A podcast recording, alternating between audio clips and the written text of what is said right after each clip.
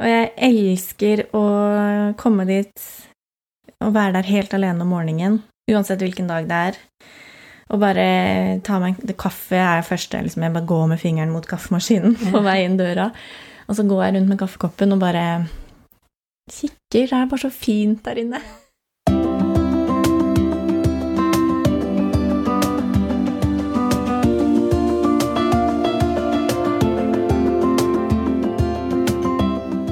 Hører nå på Stories for the Future. Historier for framtiden.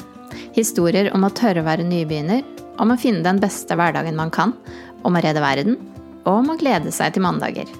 Mitt navn er Veslemøy Klavenes Berge, og jeg blir veldig glad hvis du vil bli med meg når jeg med nysgjerrighet og optimisme prøver å finne ut hvordan vi kan kombinere gode liv med spennende jobber på en klode som syns at det er greit at vi er her.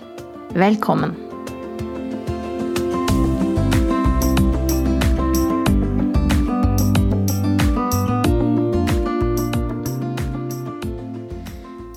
August 2019 åpnet en ny butikk i Tønsberg sentrum.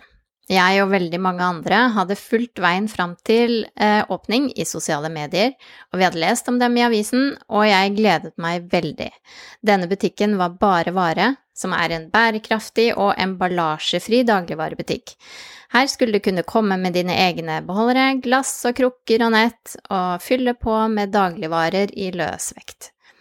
Ettersom fokuset på unødvendig plast har økt de siste årene, har jeg blitt mer og mer frustrert over at selv om vi i familien prøver å redusere avfall, så blir dunken med plast stadig fylt opp. Det er mengder. Jeg er sikker på at alle med et nært forhold til tacofredagen, for eksempel, vet hva jeg snakker om. Jeg hadde fått med meg trenden med emballasjefrie butikker, særlig fra andre steder i Europa, og derfor ble jeg så glad da jeg så at vi endelig skulle få et sånt tilbud i Tønsberg. Gjennom dette siste året har det blitt en ukentlig tradisjon å samle sammen det jeg kan finne av tomme glass, nett og beholdere for å ta turen til bare vare. Her handler vi frukt og grønnsaker, tørrvarer, egg og av og til melkeprodukter, pålegg, nøtter, sjokolade, pesto, såpe, sjampo osv. Det er økologisk, kortreist, plastfritt og utrolig hyggelig. Jeg har etter hvert blitt bedre kjent med Jorunn Buler, den modige damen som turte å satse, og fått høre mer om reisen fram dit de er i dag. Da jeg satte opp listen over gjester jeg hadde lyst til å ha med på denne podkasten, var Jorunn selvskreven. Både fordi det handler om bærekraft, fordi hun våget å satse på noe hun brant for, og fordi hele stemningen i butikken forteller at her jobber det folk som trives på jobben sin. Så jeg satte meg ned sammen med Jorunn, eier og daglig leder av Bare Vare, en veldig varm dag i juni. Og dette var da den samme dagen som naboen hadde bestemt seg for å klippe plenen. Dette førte til den første nybegynnerfeilen, nemlig en sånn fin dur av traktorklipper i bakgrunnen. Men jeg tror det skal gå fint, og det går over. Jeg lover. Jorunn var mitt aller første intervjuobjekt, og dette var faktisk også hennes første gang som gjest på en podkast. Så da satt vi der, da, to nybegynnere på hver vår side av bordet. Og det er jo egentlig litt av essensen ved denne podkasten. For jeg tror vel at vi alle mer eller mindre kan være enig i at vi lever i en litt småkaotisk verden om dagen. Og jeg føler nesten at det eneste vi vet med sikkerhet, er at ting endres. Og med forandring så følger det at vi må gjøre ting vi ikke nødvendigvis kan inn og ut. Vi må gjøre helt nye ting. Og da gjelder det jo da å se gleden og det spennende i det å være nybegynner. Vi begynner med det helt grunnleggende. Hvem er Jorunn? Jeg er eh, snart 32. Jeg har eh, to barn på to år og fem år. Eh, jeg er gift og bor i Tønsberg. Jeg kommer fra Andebu, så jeg bor jo nesten hjemme, for så vidt. Eller sånn i hjembyen, da. Men jeg har bare bodd i Tønsberg Ja, blir det, da? Fem år. Mm. Så før vi flytta hjem til Vestfold, så bodde jeg to år i Lillesand. Og så bodde jeg tre år på en karibisk øy. Mm. Som da var ja, et par år etter videregående. Så jeg gikk hele, hele skoleløpet, faktisk, på Steinskolen i Vestfold, på Nøtterøy. Helt fra første klasse. Før vi gikk videre i historien om Bare Vare, måtte jeg bare få Jorunn til å fortelle litt mer om denne karibiske øya, hvor hun også traff eh, mannen sin, som hun etter hvert tok med hjem til Tønsberg, som jo er Norges solkyst og nesten som Karibien. Da jeg kom dit, så var jeg 20. Hadde jeg akkurat blitt 20. Mm. Eh, skulle bare sant, Var på backpacking med to venninner i Sør-Amerika. Og det var planlagt at vi skulle fra Brasil og så opp og hjem fra Mexico i løpet av hva var det, tre måneder.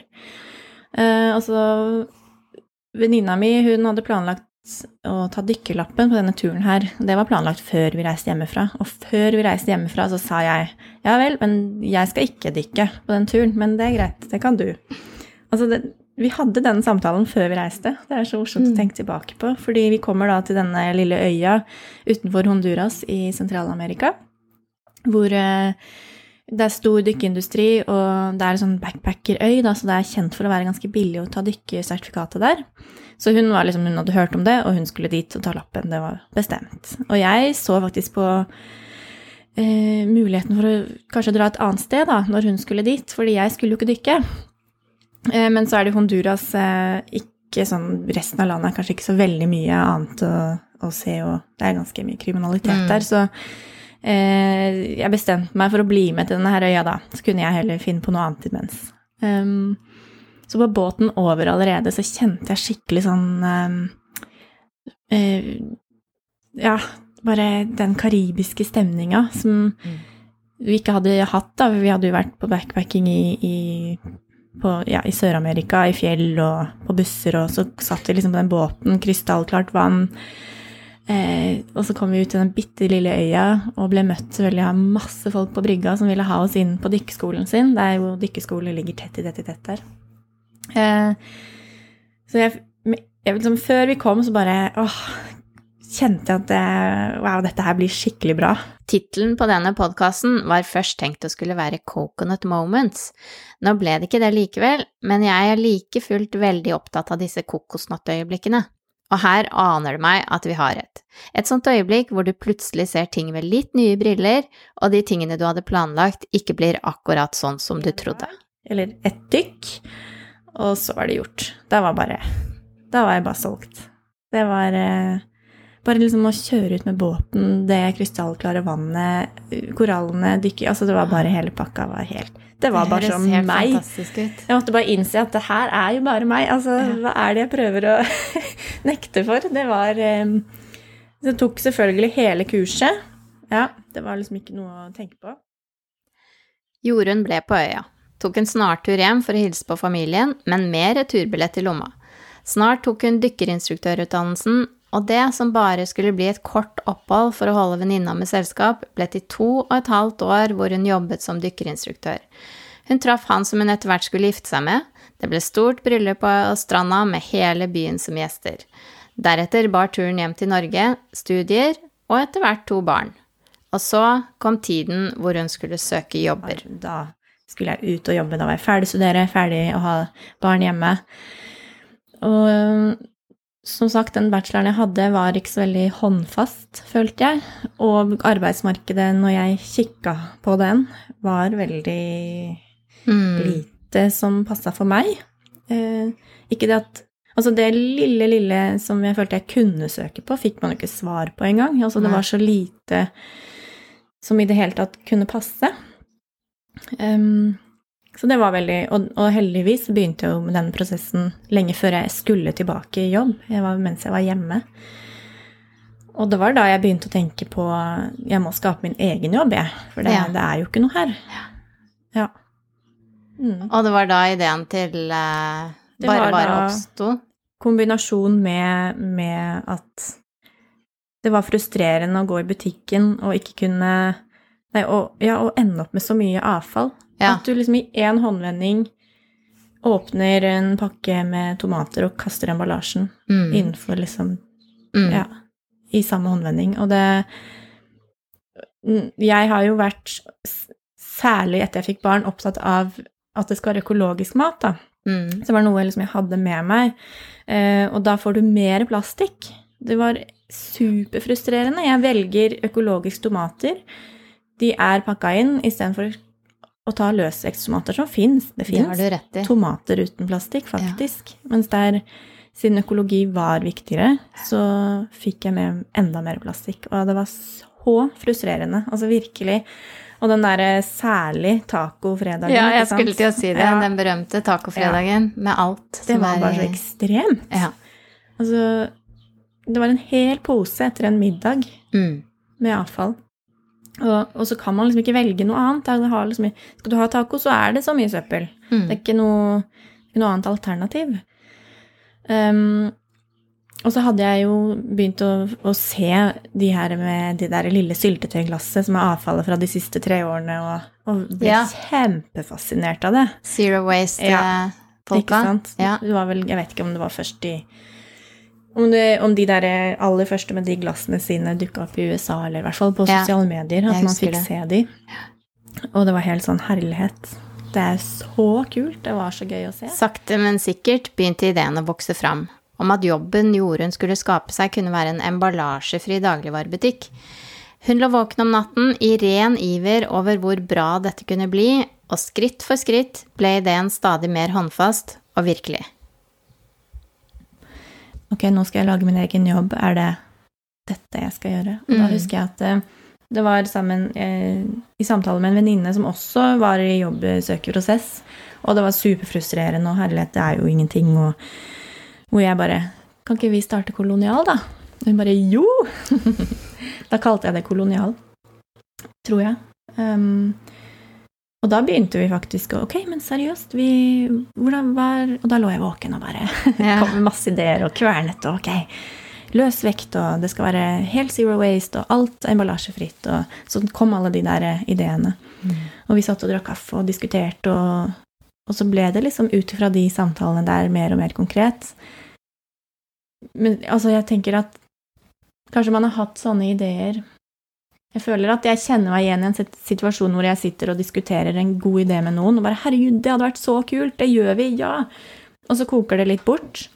Mens her var jeg bare Det var bare noe sånn Dette skal vi. Altså, det, nå, nå gjør vi dette. Mm. Um, og jeg bare Jeg begynte å kontakte folk. Jeg begynte, vi begynte å se etter lokaler. Vi gjorde det liksom bare så, så, så konkret som mulig. Mm. Um, så kom jul, um, hvor vi Da var det mannen min i pappaperm, så vi reiste ned til denne her øya i to måneder. Og det var i den perioden da jeg sendte ut um, den der spørreundersøkelsen, som Mm. mange har sett, kanskje. Det var på. det første jeg så, og jeg ble så glad. Ja, så gøy. Ja. Ja, fordi det som Altså, hvordan kartlegger man om det er et behov eller ikke? Det er litt vanskelig. Mm. Uh, fordi vi sender det jo ut, og det blir delt til de som kanskje allerede har tenkt på det eller er interessert. Ja. Men det som gjorde at jeg eh, tenkte ok, det er et marked, er at det kom De fikk 130 svar på bare liksom 12 timer. Det kom så mange på én gang. For du kunne bare svare hvis du var interessert. Det var ikke sånn 'vil du' eller 'vil du ikke'-spørsmål. Det var 'vil du', og da 'hvordan vil du ha en sånn butikk'? Så alle svarene var et svar på at vi vil ha det. Mm. Så det, det var det jeg tok som et tegn på at ok, det er marked her. Ja. Eller jeg tenker at det bør jeg bestemte meg for at det var. Ja. Um, og så kom, når jeg kom hjem da fra Når vi kom hjem fra Utilla, um, så ble det egentlig klart at jeg går videre alene. For da var det på en måte sånn Nå er det all or nothing, på en måte. Nå er det ikke mer eh, snakke om ideer over en kopp kaffe. Nå er det helt eh, konkret Mm. og målretta jobbing. Og, da, og, det, og det skjønner jeg veldig godt at virka veldig usikkert, da, å, å satse alt på et sånt prosjekt. Sånn at, eh, at jeg gikk videre alene etter det. Og, og da var det å se etter lokaler, som, som jeg begynte med, for å få det litt mer konkret. Og selvfølgelig begynne å jobbe med markedsplanen, eller hva det heter, bedriftsplanen.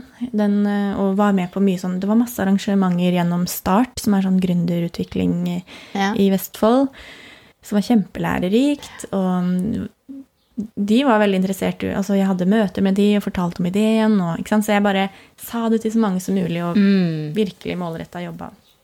Um, Før vi får mer av historien om hvordan Bare Vare ble til, må vi ta en liten fot i bakken. Jeg spurte Jorunn om hva som er selve konseptet, Hva slags krav og ønsker har de til leverandørene sine? Hvor kommer maten fra? Og ikke minst, hva slags type mat får man kjøpt hos Barevare?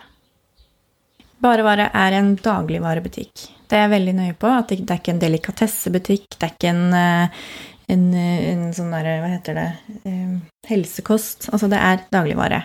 Her skal du kunne få det du trenger i hverdagen. Um, og på sikt selvfølgelig alt du trenger til hverdagen. Ja. Kanskje ikke helt enda, men det håper vi til slutt at det blir. Og så er det sånn at eh, du kan, hvis du planlegger godt, handle helt avfallsfritt. At du kan gå ut derfra uten å ha produsert avfall. Du kan ha med din egen emballasje. Du kan kjøpe glass eller tøyposer, altså gjenbrukbar emballasje hos oss. Um, og eh, selvfølgelig har vi jo poser til de som ikke har planlagt um, å komme innom. Det er mange som bare går forbi og må stikke innom og se, så kan de selvfølgelig ta ting i poser. Men det er tilrettelagt for at du kan handle helt avfallsfritt. Um, noen ting er emballert, og da er det i glass, f.eks. Um, på grunn av det er ikke Altså, hummus og pesto kan Mm. være i løs vekt, men det, det er ikke tilrettelagt for det, da, så det fyller vi. Og da er de produktene vi, vi har produksjon selv av mange ting, pålegg og litt forskjellig, og da er eh, de produktene er pant på glasset, så det Mm. bruker vi på nytt og på nytt. Og det som er på glass av pålegg som vi kjøper, de tar vi gjerne tilbake som folk kan fylle opp noe annet i, sånn at det er et gjenbruksglass, ikke et panteglass. Men det, det, er ikke, det er ikke avfall. Du kan bruke den. Ikke Mm. sant. Nettopp. Og da er det på en måte Alt skal være økologisk. Ja. Fordi det er, det er bærekraft som er Mm. eh, clouet. Mm. Og da tenker jeg at eh, økologi går hånd i hånd med det.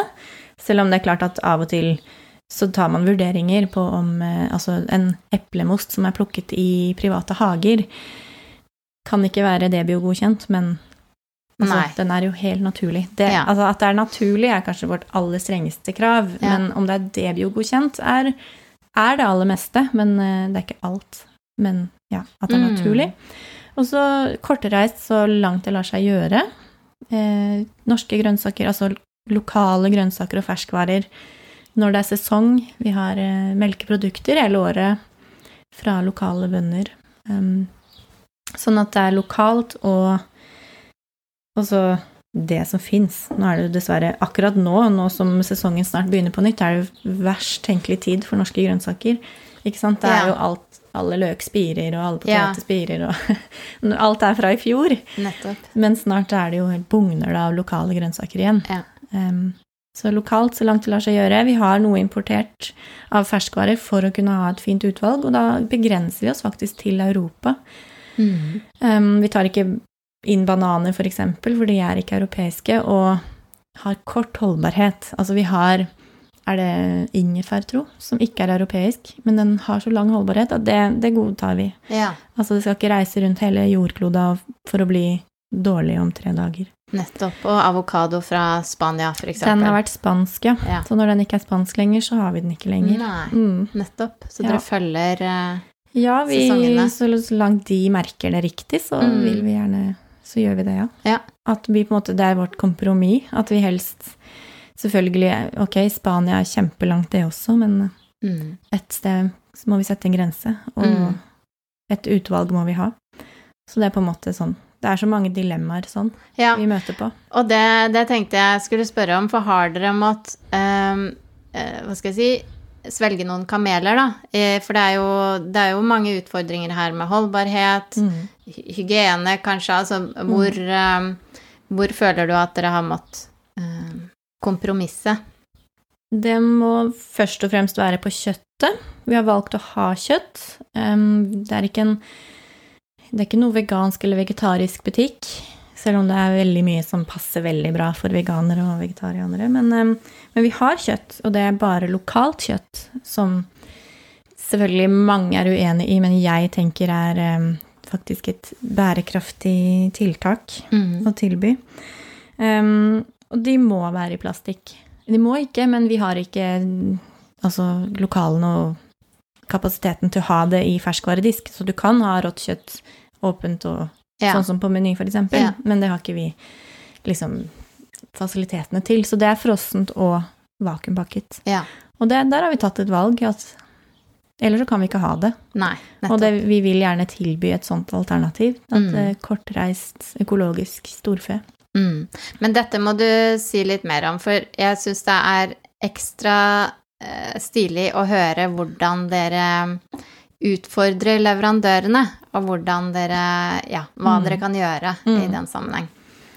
Ja, fordi som sagt, akkurat på kjøtt så er det ikke noe alternativ hvis det skal være frossent. Eh, Men det er mange ting som blir pakket i plastikk som ikke trenger det. Mm. Og det er det vi er ute etter å finne ut av, og utfordre de på.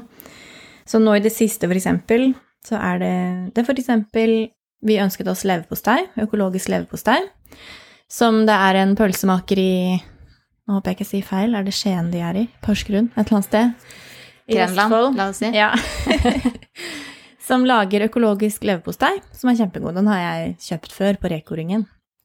Men den er da altså den er stekt i sånn aluminiumsform, sånn engangsform, og så er den vakuumpakket i plastikk. Mm. Og det gjør at den selvfølgelig holder kjempelenge, og trenger ikke ligge på kjøla og alt sånt. Eller det gjør den kanskje, men den var i hvert fall pakket sånn. Eh, og da i utgangspunktet er det da noe jeg tenker, ok, da kan ikke vi ha det. Fordi vi godtar ikke egentlig en sånn emballasje. Men så kontaktet jeg han og, og spurte, men er, hvis du, ikke sant, den leverposteien stekes jo, kan du steke den i et glass for eksempel, og bare sette på lokket? Hadde det vært mulig? Og, og fikk tilbake bare Han var bare så glad og syntes det var så gøy å bli utfordret. Bare 'tusen takk for den utfordringen'. Det har aldri noen spurt om før. Det er klart det går! Så gøy. Og det var veldig gøy. Og så kom han og hentet glass, for han har jo ikke det egentlig. Nei. Han produserer jo ingenting i glass. Men så han hentet glass hos meg, og så skulle han da dra og prøve. Og fikk beskjed om at jo, det ser ut som det har gått kjempefint. Og da leverte han eh, leverpostei nå for noen dager siden på glass. Og så sa han, så måtte han kjøpe eh, et bredt glass av meg, fordi det, han hadde snakka med noen andre kunder om dette her, og de ville også ha det på glass, selvfølgelig. Yeah. Og, og han eh, Ja. Så det er noe han vurderer å faktisk begynne med. Så gøy. mm, det er veldig gøy. Fantastisk. Ja.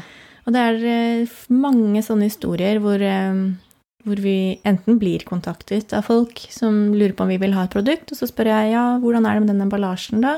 Det, tipper den er pakket inn i noe? Og, og så snakker vi liksom om jo, men er det mulig å gjøre det annerledes? Kan vi, kan vi få det i en boks, og så setter vi det over på glass? Altså, det kan være ting som, som absolutt trenger emballasje for å ha god holdbarhet. Det er jeg helt enig i. Men det må ikke nødvendigvis være plastikk. Det kan være en tett glassbeholder. Eller vi bruker eh, plastikk, eh, sånne bokser, som vi bruker om og om og om og om igjen. Ja. At salaten må stå tett i kjøleskapet for å holde seg. Og da får vi det i en, en plastboks som vi vasker. Eller vi får det en, i noe eh, annet, kanskje, som vi fyller i vår plastboks. Og setter på lokket, setter i kjøleskapet. Har vi frisk salat. Mm. Over en uke. Ja. Så vasker vi bare den boksen på nytt på nytt. Ja. Sånn at um, når noen sier til meg 'herregud, du må ikke være så anti-plastikk', så er jeg jo ikke det. Jeg er anti-unødvendig engangsplast. Ja. Uh, Vi kan godt bruke plastikk når, vi kan, når den gjør en nytte og kan brukes om og om igjen. Det er Ja. liksom det. Ja, Og det det er- forskjell. Forskjell, og det er mulig flere steder enn man tror. Mm. Det er kanskje bare rett og slett at man ikke har tenkt på det, Mm. uh, muligheten. Mm. Um, du så jo, uh, i tillegg til at du var på mm, Det passa bra med at du var på jobbjakt, Mm. men du så et problem, all emballasjen, og så gjorde du noe med det. Um, hva er det Hva tror du er drivkraften? Hva er det som gjør at du gjorde noe der hvor eh, andre, f.eks. jeg, da, som gikk og tenkte på dette her, eh, tenkte det samme, og så går man egentlig og venter på at noen skal sette i gang. Hva, hva, hva tror du det er i deg som gjør at du bare Du har gjort det? Det er litt vanskelig å si. Ja. Herlighet, hva var det Jeg tror ikke jeg skjønte hvor vanskelig det var. Selv Nei. om man, man vet at det er supertøft og vanskelig, og alle advarer deg jo. Ok, du skal starte for deg sjøl. Er du klar over hvor tøft det er? Du kommer til å jobbe deg i hjel, du kommer ikke til å få lønn på Altså, jeg hørte det mange, mange ganger. Og så er det vel noen sånn stahet i meg da, som tenker ja da, men det går sikkert bra. Det, det ordner seg. Ja. det får jeg til. Um, og så tenker jeg at jeg hele tiden bare gikk ett skritt videre hele tiden. Og så var det vel når jeg skrev under leiekontrakten av lokalet at jeg bare kjente nå er det ingen vei tilbake. Mm. Det var litt sånn skummelt. Da kjente jeg bare nå gjør jeg det. Og det var jo langt ut i planleggings planleggingsprosessen, for så Ja. vidt. Hvis jeg hadde begynt med den første skaffen, holdt jeg på å si, i august, og skrev under kontrakt i april, så var det først da liksom Nå er det ingen vei tilbake. Ja. ja. Og så var det liksom å ikke sant, Alle de jeg har kontaktet og skrevet mail og planlagt og gjort, var jo ikke så permanent som en treårskontrakt. Um, og så opprettet AS, ikke sant, så man bare tok ett skritt av gangen hele tiden og bare bare sier til det her må jeg bare hvis jeg Man var jo så motivert av Mm. målet at hvis jeg skal dit, så må vi bare ta dette skumle skrittet og dette skumle skrittet og dette skumle skrittet Mm. hele tida. Og man bare utfordra seg selv så utrolig Mm. hele veien. Var eh, veldig gøy, absolutt. Og jeg er jo en person som ikke er redd for å spørre om råd. Det Ja. tror jeg kanskje er hemmeligheten.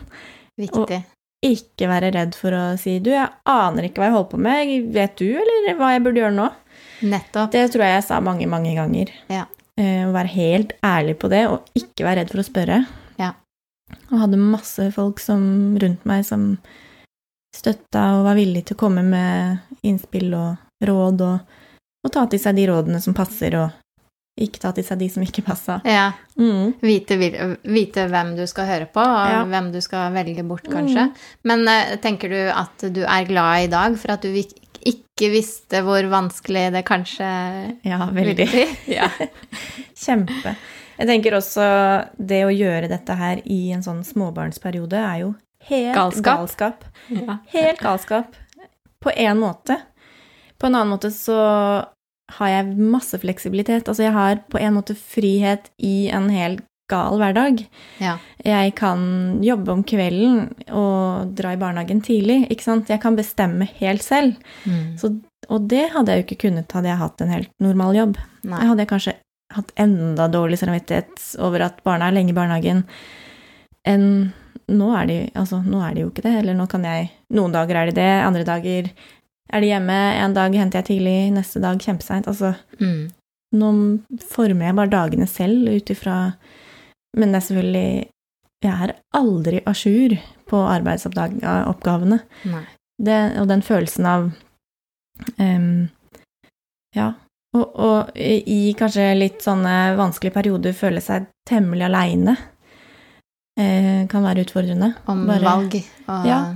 Og, og bekymringer, og Mm. bare Alt er på mine skuldre. Ja, Det er ingen jeg kan snu meg mot og bare Du, kan ikke du bare fikse det der?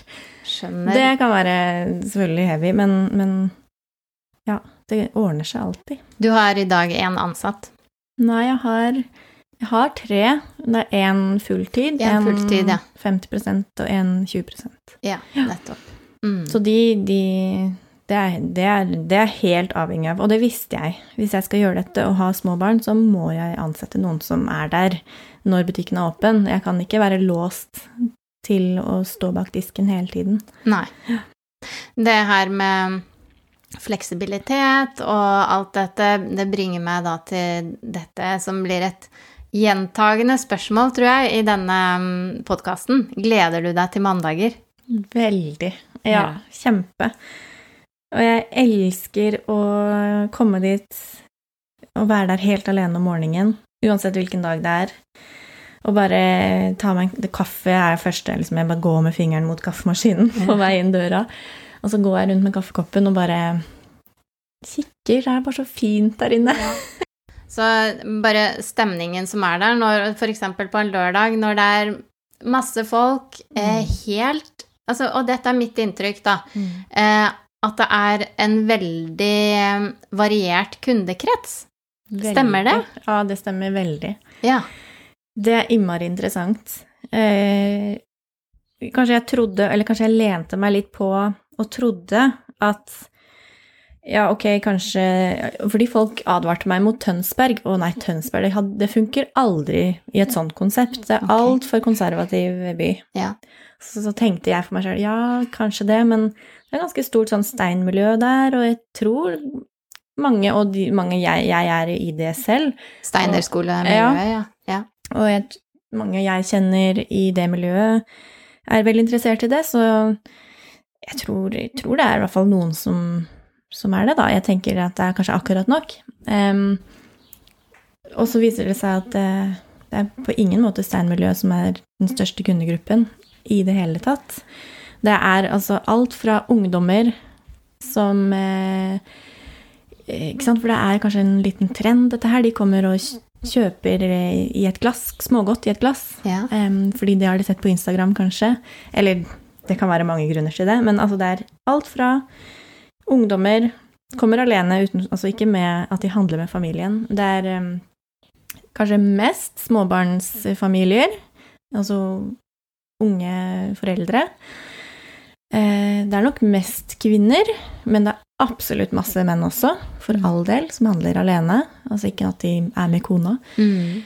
Det er eh, folk som kommer på sykkel, det er folk som kommer i Tesla, det er eh, gamle folk som sier 'det er jo akkurat sånn det var når jeg var ung'. Ja. Altså, det er virkelig det, Folk kommer med toget fra Larvik, det kommer en dame som bor i Sandvika, det kommer folk bare fordi de bor rett ved siden av. Altså, det er Det er alt mulig, og det er så utrolig gøy å se. Ja. Det treffer så bredt. Og så tenker jeg at motivasjonen kan være veldig At vi treffer flere på en måte grunner til at de kommer òg. En ting kan være ja, at det, ja, det var bare nærmeste, så jeg skulle bare ha noe mel, så stakk jeg dit. Til at eh, folk eh, som er opptatt av at det er økologisk, at det er det viktigste. Til de som syns det emballasjefrie er det viktigste. Til de som syns det lokale er det viktigste. Altså Mm. man kan treffe på så mangt. Eh, så det er veldig gøy. Du favner veldig bredt. Eh, ja. Kjempespennende. Eh, vi har akkurat vært gjennom en temmelig tøff tid, da, og kanskje spesielt for de som er avhengig av at kunder kommer til butikken deres. Hvordan traff korona dere, og hvordan kom dere gjennom? Ja, først så tenkte jeg nei, nå, nå må vi bare stenge. Når det liksom den derre fredag den 13. mars kom, Ja. den dagen. Um, og i dagene før så begynte man å merke ikke sant? Det gikk jo så fort. Det var så kort tid til at man begynte å snakke om det til, til det bare smalt. At folk begynte å være skeptiske til smaksprøver, eksempel. Så bare å ja, Ja. ja, nettopp, så tok vi bort det. Så eh, ja, så var vi litt usikre, men så kom det jo så fort en sånn veldig sterk eh, retningslinje fra alt, bare stengte. Hvor vi også på en måte tenkte nå må vi bare stenge. Um, og så begynte vi vel med da lørdagen eller dagen etter, så lukket vi døra. At, og så kom det liksom inn Nå må jeg tenke litt hvor det Da husker jeg liksom det sto folk i døråpningen, og så løp jeg fram og tilbake og fylte for de. Ja. De sto og så sa de 'jeg skal ha melk, jeg skal ha en kilo havregryn, og så skal jeg ha et brød'. Og så henta jeg alt. Og så betalte de i døra, for jeg hadde sånn De kunne bare ta med kort i døra, og så gikk de. Og så sto det masse folk og venta, og jeg ble herregud, det, det Mm. bare Dette går ikke. Eh, Og det var litt sånn halvveisløsning hvor vi på en måte gikk fra å tenke at alt må bare stenge, til å, å tenke at vi, vi tar imot bestillinger, og kanskje det går. Vi bare låser døra, skriver på døra Vi la ut eh, Jeg vet ikke om du så det, hele døra var bare dekket av ark med produktene våre. Vi hadde bare printa Ja. ut hele produktlisten. Ja. Sider bare klistra på døra. Ja. Har dette er det vi har, send en mail med det du vil ha. Så får du beskjed når du kan hente. Og det ble kjempesuksess. Em, vi fikk også etter hvert liksom varene ut på nettsiden, og, og folk sendte mail og bestilte. Og så pakket vi alt. Vi satte alle varene bak på kjøkkenet, som er godkjent for pakking. tok på oss hansker. I begynnelsen brukte vi plastikkhansker på alt. Em, og så pakket vi hver eneste bestilling. Mm. Og så kom folk i døra og plukket opp. Og så hadde vi utkjøring helt i begynnelsen også, Mm. som også var eh, Det var gratis. Pakking og utkjøring var gratis. Det var, vi var bare utrolig glad for at vi fikk fortsette. Um, og det ble, det ble, det ble veldig Det gikk bra. Ja, det Dere gikk veldig kom bra. Vi bra gjennom. Kom oss gjennom, selv om Mm. arbeidsmengden var jo Var helt stor. vanvittig. Ja. ja. Men det var et fantastisk tilbud. Vi eh, var veldig glad for det. Mm. Um, ja. Um, ja, jeg, jeg føler jo um, at du var litt inne på det i stad. um, at, vi, at man har kommet litt lenger på dette med emballasjefrie butikker og denne på en måte litt sånn trenden i andre land enn i Norge, og kanskje enn i Norden generelt. Eh, tror du det stemmer, og har du noen teori om hvorfor det er sånn? Det stemmer nok at det er mange færre sånne butikker i, Ja. i, ja, i Norden, kanskje, ja, enn i f.eks. Europa. Og veldig mange sier å, jeg har bodd i USA, der var det jo overalt, og det er så fint å kunne handle sånn her. Eller ja, folk sier ja, jeg bodde i utlandet, der var det sånn, og nå er jeg så glad at det kan være sånn her òg. Sånn at folk kjenner det igjen fra utlandet, absolutt. I Tyskland har jeg til og med sett det i vanlig dagligvarebutikk. Ja. Mm. Sånn at det kommer jo Men jeg tenker hvorfor det er sånn i Norge, er det ikke det fordi vi er litt etterpå alt sånt? jo, Økologi også. Fare for det. Det er ikke Det er ikke så lenge siden det var så godt økologisk utvalg i butikken. Nei. Og, og, og så dro du til Tyskland eller ja, Danmark. Jeg, Danmark. Ja. Jeg var mye i Tyskland pga. familie. Der var det bare sånn Og vi handla så mye, fordi alt var jo bare økologisk. Altså, det var et økologisk utvalg på alt. Eh, og så er det blitt mye, mye, mye bedre i Norge. Det er Ja. kjempegodt utvalg av økologi i butikken nå. I, I mange av de, ikke alle, men ja. Mm. Så at jeg tenker at vi er litt, eh, er litt etter på det, det området der generelt. Mm. Um, også, men det er jo en sånn Jeg tror du kan finne et sånt tilbud i i hvert fall nesten alle de store norske byene. Mm. At du kan At det ikke er kanskje rent emballasjefritt, men at du har et, et utvalg av løsvektsvarer. Sånn at det, jeg tror du kan få tak i det ganske mange steder faktisk nå. Ja. Og, og jeg blir kontaktet stadig av folk som vil åpne i andre byer. Sånne butikker. Sånn Nettopp. Det, Og hva, hva, hva tenker du kan hva, hva vil du gi som tips til de som sitter i en eller annen by i et eller annet sted i Norge og tenker at dette skulle vi hatt? Mm. Da tror jeg det er veldig viktig Nå, ikke sant Jeg bare kjørte på og bare Mens hvis jeg skal gi et litt sånn lurt tips, ikke bare kjøre på og håpe at det går bra, det er vel at man veldig nøye sjekker at det er et behov, at det er nok kunder. Og så får man kartlagt det, så er det nok litt færre enn en det folk Altså, jeg På spørreundersøkelser så, så kan folk si at de kommer så ofte, eller de ønsker seg det så mye, men hverdagen kanskje tillater ikke at de kommer så ofte som de sa, eller ønsker. Sånn at um, realiteten er litt lavere enn det de svarer på en sånn undersøkelse, f.eks. Sånn at uh, er du helt sikker på at det er en godt kundegrunnlag, så så er det selvfølgelig det der med den økonomien, da, som er så innmari kjedelig Ja. og vanskelig å finne penger til å starte. Ja. Eh, som de fleste som har kontakta meg, i hvert fall, det er der det stopper alltid. Ja. Det er ikke noe, du får ikke, du får ikke penger. Alle tror ja, men du får vel støtte av ditt og datt til dette her. Men eh, man gjør ikke det. Nei. Man må gjøre det selv. Um, Så vite, være helt sikker på at eh, dette er noe du vil, i hvert fall. Det er vel et godt råd. absolutt. Og Ja. at det er ekstremt mye jobb. Ja.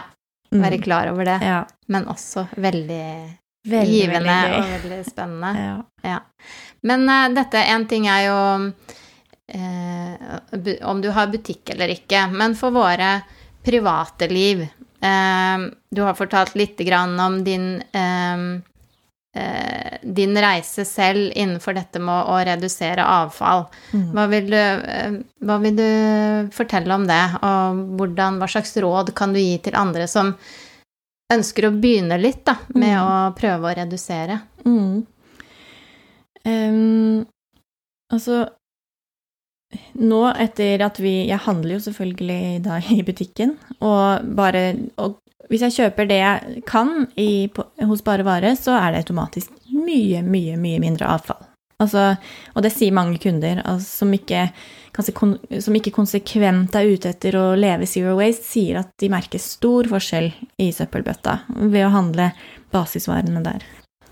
Og så har jeg nå de siste eh, vært enda mer bevisst på å på en måte ikke, Nå går jeg ikke i vanlig dagligvare i det hele tatt. Nå prøver jeg å tenke enda mer bevisst.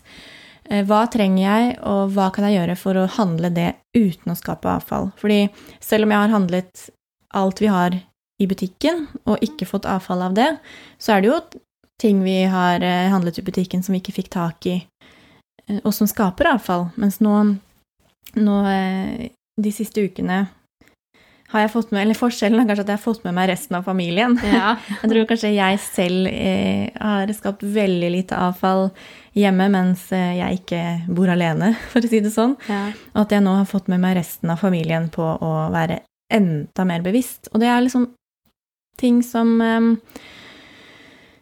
vi har jo en kjempeflott sånn fiskebutikk, delikatessebutikk i Tønsberg. Mm. Jeg kjøper kjøttdeig i løsvekt, kjøttpålegg i løsvekt, ost i løsvekt, og de fyller i mine matbokser. Mm. Og jeg tenker sånn, herregud, hvorfor har jeg ikke gjort det hele tiden? Ja. Fordi jeg har kjøpt Norvegia i butikken, jeg har kjøpt Altså, familien skal ha salami på brødskiva. Den har jeg kjøpt på Meny. Og tenkt at det er ikke noe annet alternativ. Men det er det. Det er stort sett alltid et annet alternativ. Og så ja. tenker jeg at den største forskjellen, og kanskje vanskeligste, er den derre planlegginga. Ja. Bare planlegg. Ta med de boksene. Mm. Um, og ta deg tid til å, å, å, dra på forskjellige steder for å få tak i de forskjellige tingene.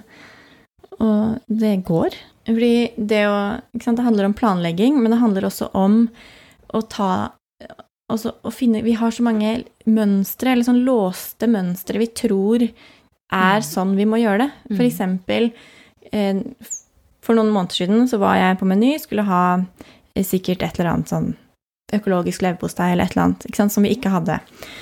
Eh, og så hadde jeg glemt bærepose. Eh, for det er også kanskje noe av det vanskeligste i mitt liv, er å huske den bæreposen. Altså ja. det er bare å huske den bæreposen, så er så mye gjort.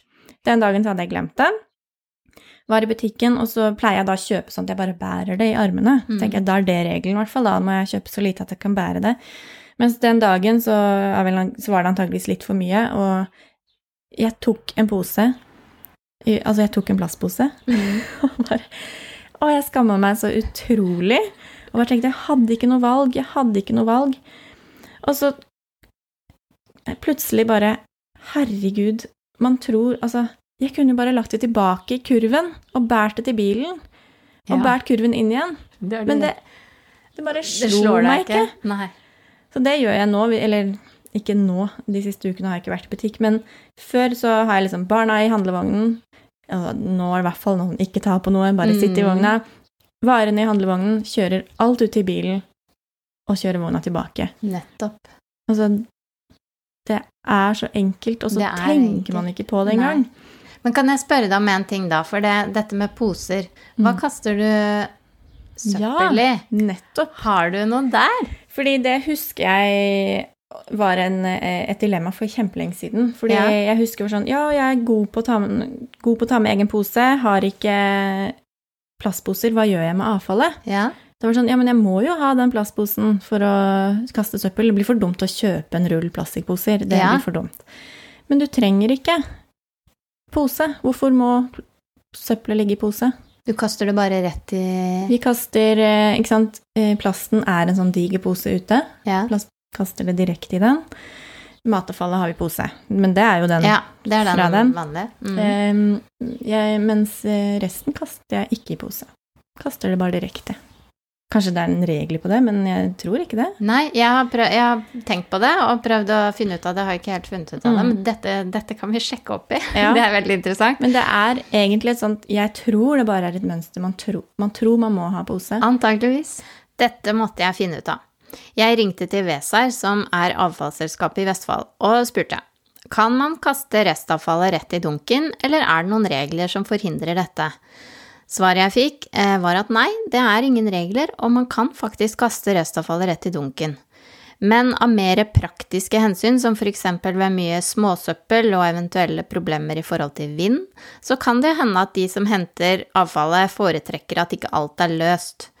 Jeg vet jo også at dette kan variere fra region til region. Noen selskaper bruker optisk sortering f.eks. og skiller på posens farge. Så det kan helt sikkert være lurt å sjekke på forhånd med sitt lokale avfallsselskap.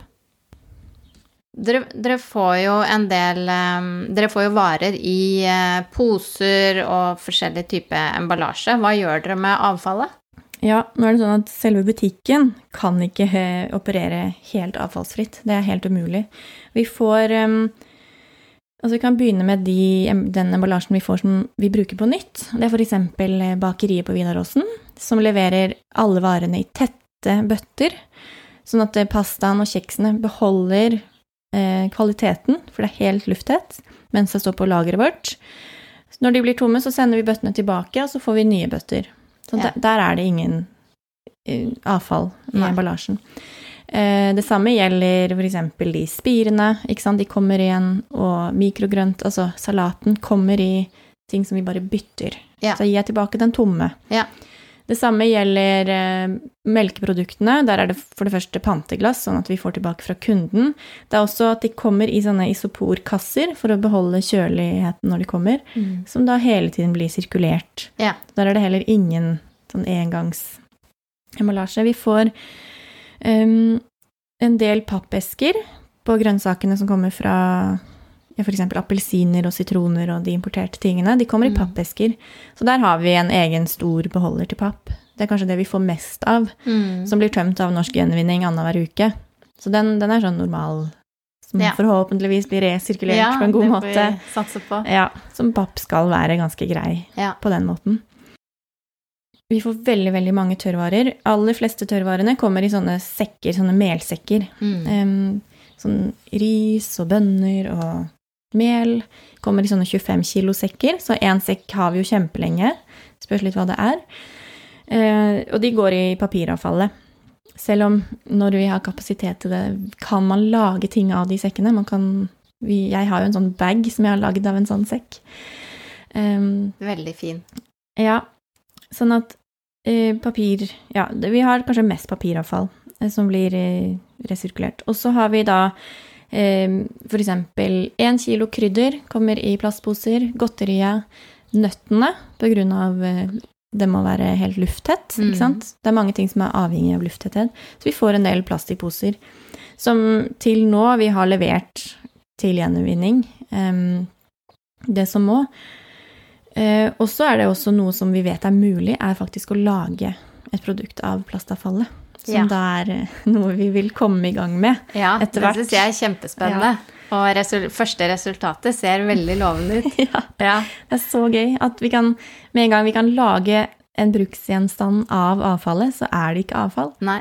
Så, og restavfall, der har vi faktisk en sånn greie. Vi går bare ut med søpla én gang i måneden. Og det er en liten pose. Én gang i måneden. Og det er restavfall. Det er det vi koster opp fra gulvet. Det er litt ja. tørkepapir kvitteringer, etiketter som har dratt av Altså, det er kjempelite. Eh, og så har vi sånne tilitersdunker til såpe, eksempel, mm. som det blir en del av hver gang de blir Som vi kan levere til gjenvinning, men der er det faktisk De blir hentet alltid av kunder som bruker de til et eller annet. Ja, I hagen nettopp. eller jeg vet ikke hva. Ja, sånn at eh, alt som kan bli brukt er ikke avfall. Nei. Dette her har jo vi snakket litt om, eh, litt sånn sidespor her, men dette med, med plast Altså eh, jeg har veldig lyst til å lære litt mer om det, men hva, det er jo mye snakk om bioplast og mm. forskjellige typer mm. plast. Mm. Det er jo et felt som er uh, ekstremt stort og komplisert, egentlig. Men uh, dere har jo tatt en avgjørelse på å unngå det helt, uh, også bioplast. Eh, men eh, ja, det er et felt som eh, vi kanskje ikke kan nok om, men det. som hadde vært veldig interessant å lære litt mm. mer om. Det er grunnen til at vi sier nei til det. Det Ja. er mange som spør, men, men produktene våre er i sånn bioplast. Ja. Det må jo være greit. Og da, da er det rett og slett for at jeg, ikke, jeg kan ikke nok om det, og den opplevelsen jeg har nå, uten å kunne nok, er at det kanskje ikke er så mye bedre. Mm, Og derfor er det liksom Nei, vi tar, det, det godkjenner vi ikke. Nei. Før vi vet at det er faktisk kjempebra, eller ja. Ja, Mm. ikke sant. Så hvordan ser du på veien videre framover, da? Det må jo bli å få butikken helt opp og gå på beina. Nå er det jo, Vi har jo stavret oss opp på beina nå det siste året. Og få liksom utvalget helt på plass, som utvider og utvider og utvider, selvfølgelig. Det blir kanskje aldri helt ferdig.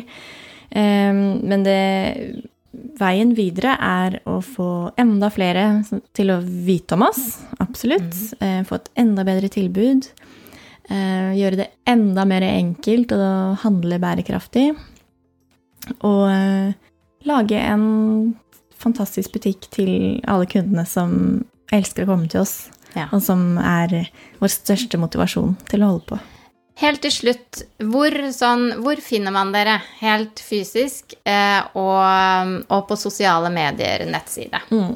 Helt fysisk så ligger butikken i Farmannsveien 6A i Tønsberg sentrum. Det er rett ved stasjonen. Eh, og det er Hvis du spør noen, er det kjempesentralt. Hvis du spør andre, så er det langt utenfor sentrum. Tønsberg sentrum er ikke så veldig stort, så ikke så langt å gå. Nei, Nei. det er ikke langt å gå. Vi har eh, en parkeringsplass også på utsiden. Mm. Mm. Og på sosiale medier så er vi på Facebook og Instagram. Bare vare. Og med det, folkens, så var faktisk første episode i første sesong av Stories for the Future i boks. Tusen takk til Jorunn som var med meg på denne premieren.